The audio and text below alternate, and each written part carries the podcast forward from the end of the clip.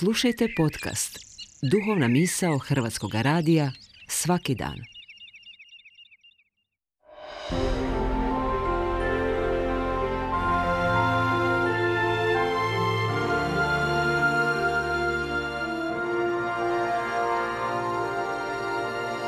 Duhovna misao. Urednica je Blaženka Jančić.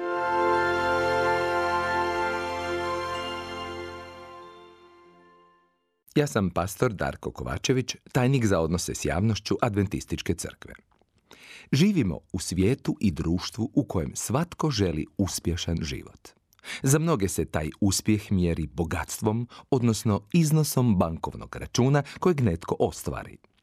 Često se za bogate osobe kaže da su teške ili da vrijede određeni iznos u novcu za kojeg se zna da posjeduju. No, što ako ustvrdim da svatko od nas može ostvariti veće i vrednije bogatstvo od onih koji se nalaze na popisu najbogatijih ljudi na svijetu? Možda će netko na to reći, ah, znam te stereotipne priče kako više vrijedi mir u duši, vrijeme s obitelji i male stvari koje život čine sretnim. Ali nije riječ samo o tome. Ne znam što misle i što planiraju u svojoj glavi Elon Musk, Jeff Bezos i ostali s popisa najbogatijih ljudi na svijetu, ali znam kako je razmišljao bogataš iz Isusove usporedbe o kojem čitamo u Evanđelju po Luki. Što da učinim? Nemam više u što skupljati ljetine. Ovako ću, reče, učiniti. Razvalit ću svoje žitnice i učiniti veće, pa ću u njih skupiti svu svoju pšenicu i svoja dobra – tada ću reći svoj duši. Dušo, imaš mnogo dobra u zalihi za mnoge godine. Počivaj, jedi, pij, uživaj. Luđače, reče mu Bog, još noćas zatražit će ti se natrag duša. Kome će pripasti ono što si skupio?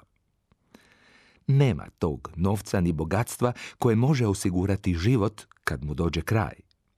Svojedobno je Andrew Carnegie rekao da će dati svojem liječniku milijun dolara za svaku godinu koju ga održi na životu nakon 80. Ali život se ne može kupiti novcem, a upravo je život najveće bogatstvo. Svi bogataši su oduvijek gledali svoju korist, uspjeh i utjecaj u svijetu. Ali u Bibliji se postavlja sljedeće pitanje – jer kakva je korist čovjeku ako zadobije sav svijet, a duši svojoj naudi? Pogrešno bi bilo reći da nema radosti i zabave na ovom svijetu. Ima je, ali nije trajna. Mnogi traže ono što bi ih razveselilo nakon što zabava prestane, da ispune prazninu koja tada nastane. Nije li to pravo siromaštvo duha? A što reći za smrt bez nade? Nije li tek to strašno siromaštvo? Radosna je vijest za svakoga od nas da možemo postati pravi pravcati bogataši, jer možemo baštiniti istinsko bogatstvo, a to je, kao što smo rekli, život i to vječni. Može li se to usporediti s milijardama bogataša ovog svijeta? To bogatstvo nudi nam Isus Krist svojom čudesnom božanskom žrtvom. U drugoj poslanici Korinčanima čitamo Ta poznato vam je milosrđe gospodina našega Isusa Krista, kako je radi vas od bogataša postao siromah, da vi postanete bogataši njegovim siromaštvom. Ili drugim riječima koje čitamo u poslanici Filipljanima. On božanske naravi nije se ljubomorno držao svoje jednakosti s Bogom, nego se nje lišio uzevši narav sluge i postavši sličan ljudima. Kad postade kao čovjek, ponizi sam sebe postavši poslušan do smrti i to do smrti na križu. A zašto?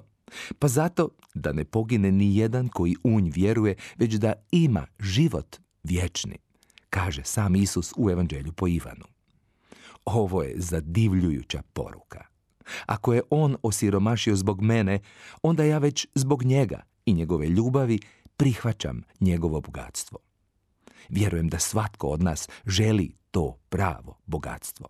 A da bismo ga ostvarili, potrebno je samo vjerovati i prihvatiti Isusa u svojem životu.